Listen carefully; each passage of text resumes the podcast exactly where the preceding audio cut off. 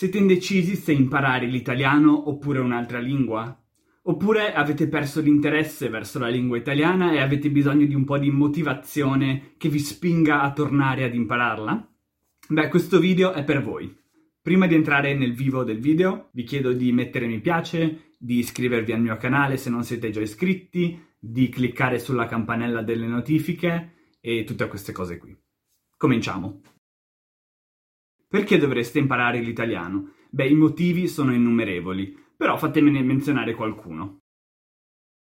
La prima ragione, secondo me anche la più gratificante, è la quantità di complimenti che riceverete dagli italiani se gli parlate nella loro lingua madre e soprattutto la gioia che vedrete in loro quando gli parlate in italiano. E questo succederà per due motivi diversi a seconda che vi troviate in Italia oppure fuori dall'Italia. In Italia gli italiani saranno sorpresi e stupiti che uno straniero, che un turista straniero si sia preso la briga di imparare la lingua locale per poter comunicare durante il suo soggiorno in Italia. Secondo me il fatto che voi cerchiate di parlare in italiano è visto sempre come una forma di apprezzamento e di rispetto per il paese in cui vi trovate. Avete deciso di usare un po' del vostro tempo per imparare la lingua del paese in cui state andando, invece che aspettarvi che siano gli italiani ad adattarsi alle vostre esigenze parlandovi in inglese. Fuori dall'Italia, invece, la reazione di gioia sarà causata dallo spirito molto nostalgico degli italiani. Sarà bellissimo per loro intanto poter parlare con qualcuno nella loro lingua madre mentre sono lontani chilometri e chilometri da casa e in più apprezzeranno in generale che qualcuno all'estero abbia dedicato il suo tempo all'apprendimento della loro lingua madre, che spesso amano molto. Per esempio io quando ero in Francia ho conosciuto degli amici della mia coinquilina e a sorpresa uno di loro si è messo a parlarmi in italiano appena ha scoperto che io ero italiano. E questa cosa mi ha stupito molto positivamente, ma soprattutto mi ha dato una sensazione di calore nel momento in cui ero lontano chilometri e chilometri dall'Italia, trovare qualcuno che comunica nella mia lingua madre. Mi ha fatto proprio sentire a casa. La varietà culturale dell'Italia. Se pensavate che imparando l'italiano vi sareste aperti le porte solo a una cultura, vi sbagliavate di grosso. Diverse zone dell'Italia intanto sono state sotto la dominazione straniera di popoli come gli austriaci, gli spagnoli, i longobardi, gli unni, gli arabi, per non parlare poi di tutti quei popoli pre-romani che abitavano l'Italia e che hanno lasciato la loro impronta culturale, come per esempio gli Etruschi, i Sabini, i Paleoveneti, e poi la diversità climatica da nord a sud in Italia, visto che l'Italia si sviluppa principalmente in latitudine, quindi in questo senso diciamo dall'alto al basso, da nord a sud, ha permesso eh, la, la nascita di tradizioni culturali e culinarie molto diverse, per non parlare poi della diversità dal punto di vista eh, geografico in generale, anche solo tra il nord-est e il nord-ovest, per esempio, tra il mare la montagna, che ha dato vita a tantissime altre diverse particolarità culturali.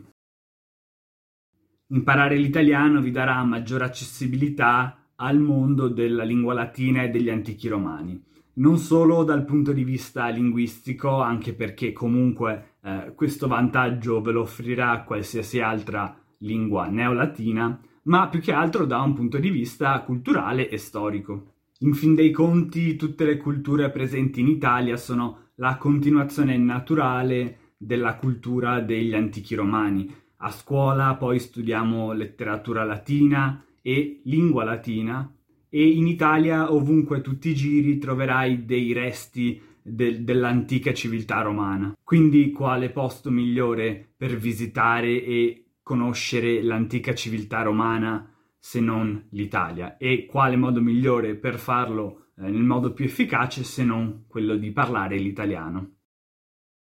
Potrete leggere le ricette italiane in italiano per provarle veramente come le fanno gli italiani e non la versione imbastardita che si mangia internazionalmente. Se cercate su Google le ricette italiane più famose, come per esempio le lasagne, vi usciranno delle versioni molto molto discutibili e sicuramente molto diverse da quello che facciamo in Italia.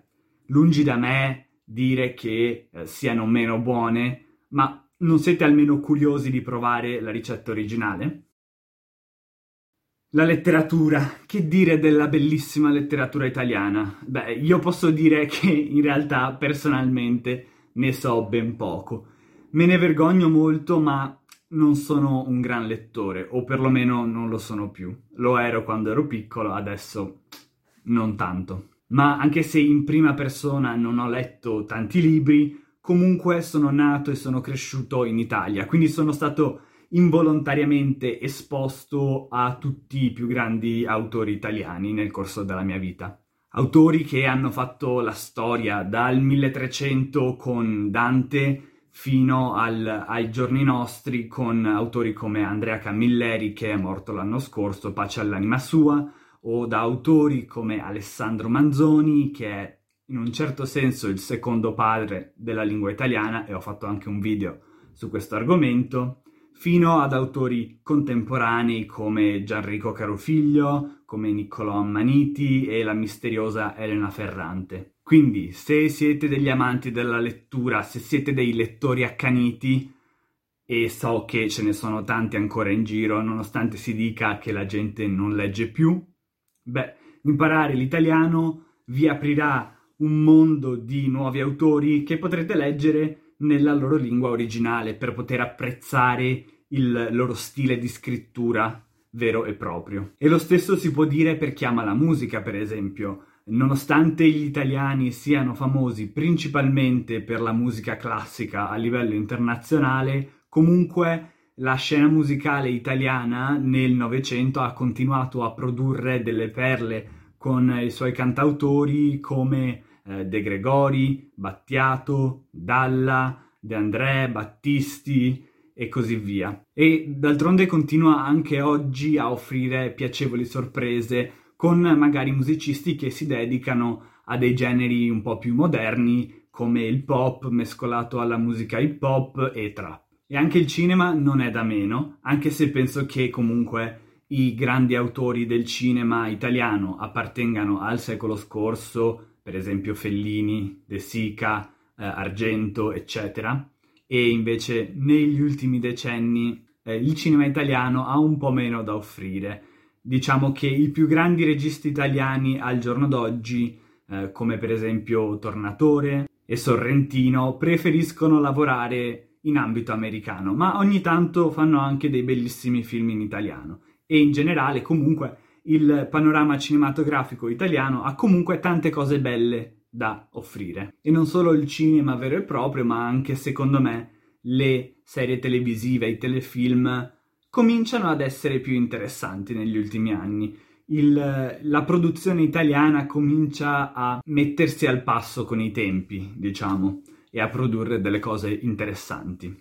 Bene, per questo video è tutto. A voi vengono in mente altre buone motivazioni per iniziare o per continuare a studiare l'italiano? Se sì, scrivetele nei commenti qui sotto. Spero che questo video vi sia piaciuto e vi sia stato utile. Se sì mettete mi piace e iscrivetevi al canale. Ciao a tutti!